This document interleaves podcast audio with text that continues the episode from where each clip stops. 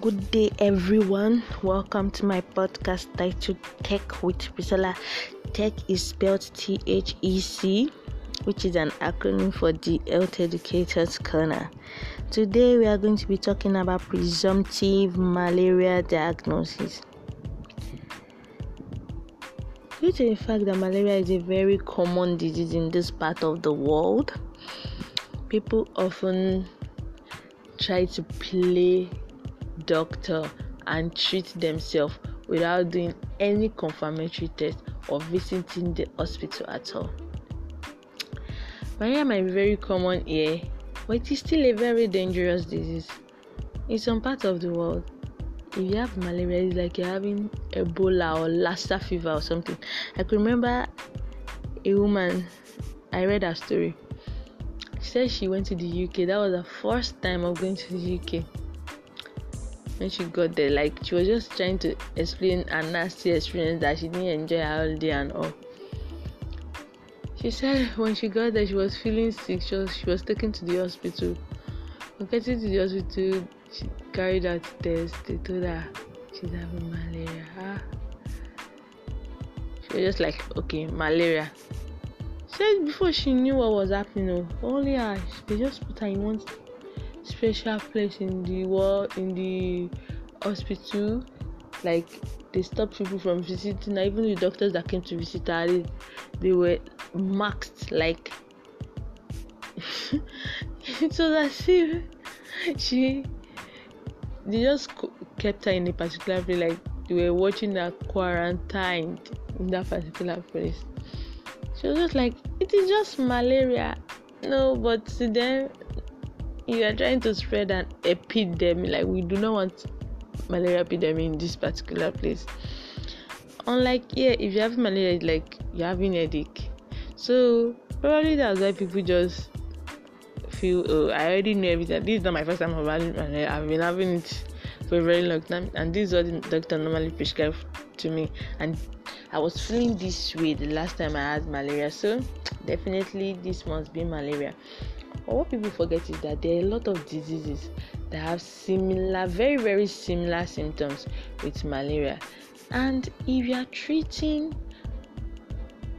a particular disease based on just sy- symptoms without any confirmation, that's what they call presumptive diagnosis. And it could be very dangerous in the sense that you might not literally be having malaria. It could be something more severe, but is having similar symptoms with malaria.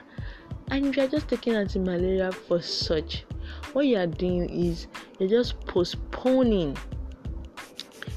the intervention that should have been carried out earlier and you are increasing the severity of such disease. Disease is staying longer in your body without proper treatment. So by time your body can no longer withstand it and you now you will now be forced to go to the hospital at that particular time. You will now discover ah this is not malaria this is something more severe. By that time the treatment might not even be very effective for the stage of the disease again because this disease they have stages so which is why we have to always go to the hospital to confirm okay actually i'm really having malaria before you start taking any anti-malaria drug. And also to save yourself from anti-malaria resistance trust me you will not want to have any drug resistance. If you've seen someone with that has drug resistance you won't want to have it because imagine taking drugs that will not work for you. Like you are going through pains you are having symptoms but no matter the drug you take, it doesn't work. Like you just be in pain, like and you are the you are the genesis of your own problem because that problem it is actually preventive. If you had gone to the hospital and you've gone through normal procedure, you would have been having this anti-malaria resistance. So I came up with some reasons why people do try to play the role of doctors by diagnosing and by diagnosing uh, malaria themselves and treating themselves. So some people do not have accessibility to healthcare. Probably the hospitals is very far from their area. So they just say, let me just visit this pharmacy. At least last time I went there, he gave me a particular drug and it was effective. Let me just go there again and make another complaint, and he will be able to treat me properly. It might be lucky, and don't forget it might not be malaria. Though there are some pharmacies that have this uh, rapid diagnosis test, that small device that they just prick you and when blood comes out they'll place it on the on a particular place in the device. So that device is very very good. Though depending on the brand there are some that can detect only one of the malaria parasite species and there's another one that can detect three out of the five species. So at least we can still carry out that type of test if there is no available laboratory close by. It is better than you not just taking the drugs like that though this test this uh, rapid diagnosis test it is not like the clinical test is still the golden standard according to WHO because you cannot compare what would that what would detect only three species to in my clinical test that will be carried out under a microscope that can detect all the five species so and some people they, they feel they are too busy to go to the hospital. You know all these hospitals before you get there before they will give you card and some people even pay their way in to you might come before them but they'll see the doctor before you. So that's the kind of country we find ourselves. So those are some of the things that discourage people. Some people say they do not have money. If they go to the hospital I've seen someone like that. The last time she went to the hospital, she paid five thousand. She doesn't have money. They told her to do this. They do this. They only wasted her money without after doing the test. One thing we need to understand is that doctors cannot just tell you to just go and just carry out a test for the purpose of carrying it out. They must have suspected something before telling you to go and do a test. And if you do a test you carry out such test and it comes out negative you can't expect them to start treating you for what you do not have. So definitely they won't work on that. They will have to look for other suspects based on the symptoms that you've provided.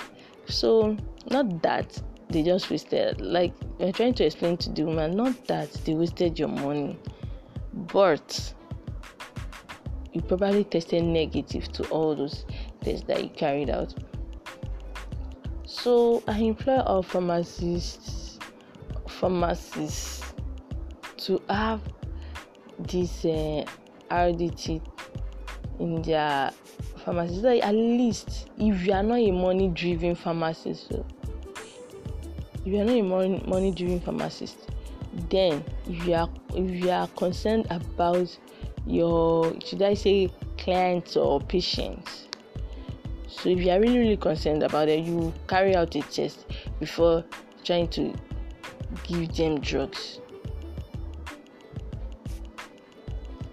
Also, we people too, we need to do better. We need to do better by following due process. We need to do better by following due process because hmm, if it is not malaria, it can be very dangerous. It can be very very dangerous. Don't forget you are only assisting your body in building up resistance to the anti-malarials that you've been taking. And also if it is not malaria you're only increasing the severity of such disease and delaying proper intervention or treatment that should have been carried out. So let us all stop this habit of just assuming we have malaria. Some weeks back my husband too he said he was having symptoms of malaria. I wanted to go and buy, and there's a very close pharmacy to my house. So he wanted to go and get anti-malaria drugs. I just, even though that I insisted, I said no, no, no. You cannot just say you have malaria based on what. I told him tomorrow go to the hospital. We went to the HMO, and they carried out a test. It tested negative. Had it been I was not there, I knew my husband, he would have gone to buy the drugs. They told him all you need is rest, just rest.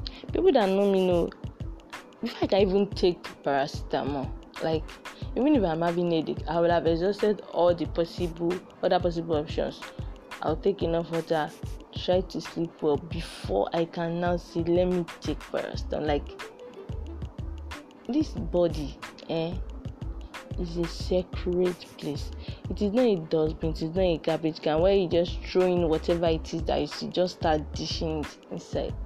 Like because if you keep doing that later on, it might not be now. Your body will tell.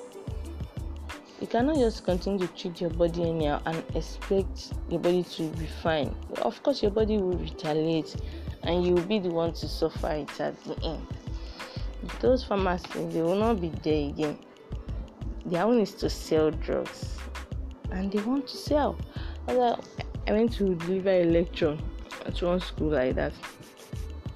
They're asking me, how come all these anti-malaria drugs by at the end of the advert they'll say if you if you are not feeling well after three days consult your doctor consultation should be what you should do first those people they just want to sell for it is uh, anti-malaria consultation should be what you should do first you should confirm that you have malaria before you start taking any anti-malaria. You are fighting against malaria. Why will you be fighting if you if you not confirm that you have malaria? You are fighting what is not there. What is the meaning of that? If you just imagine yourself, nobody is fighting with you. You just brought out a machete and a sword and everything. You start fighting. How would people in your area look at you? They say, "It's like this person is already." having mental problem so that is why we have to always ensure we carry out a test before we start treatment and also let us always use a very good laboratory. There are a lot of fake laboratories out there now. We have to be very very careful extra extra careful. If you visit any hospital and they specifically told you to go to this laboratory please always visit those laboratories. Those are the ones they can trust because there are a lot of mushroom laboratories quack uh, lab technicians everywhere now. So let us be at alert last my last podcast was like 31 minutes, like close to 32 minutes, and somebody complained because it is data that you are using to listen. I know, and I really, really appreciate you for listening. Like, I really, really do appreciate because you're investing your data in me, and I can't take that for granted. Thank you so much. So, I'm just trying to make my podcast as short as possible till I figure out a way of us not always using data whenever I want to listen. So, and I, I really, really do appreciate. Like, I can say it countless times. I really, really do appreciate you guys, people that listen to me. And please, not that you should just listen. Please, always um, practice whatever it is that I tell you. Tell your neighbors, tell your family members, tell your friends. So if you see any of your friends that is still practicing this presumptive diagnosis, they just base their diagnosis on only their symptoms. So yeah, this was I was feeling that time that I had malaria. Please tell them to stop.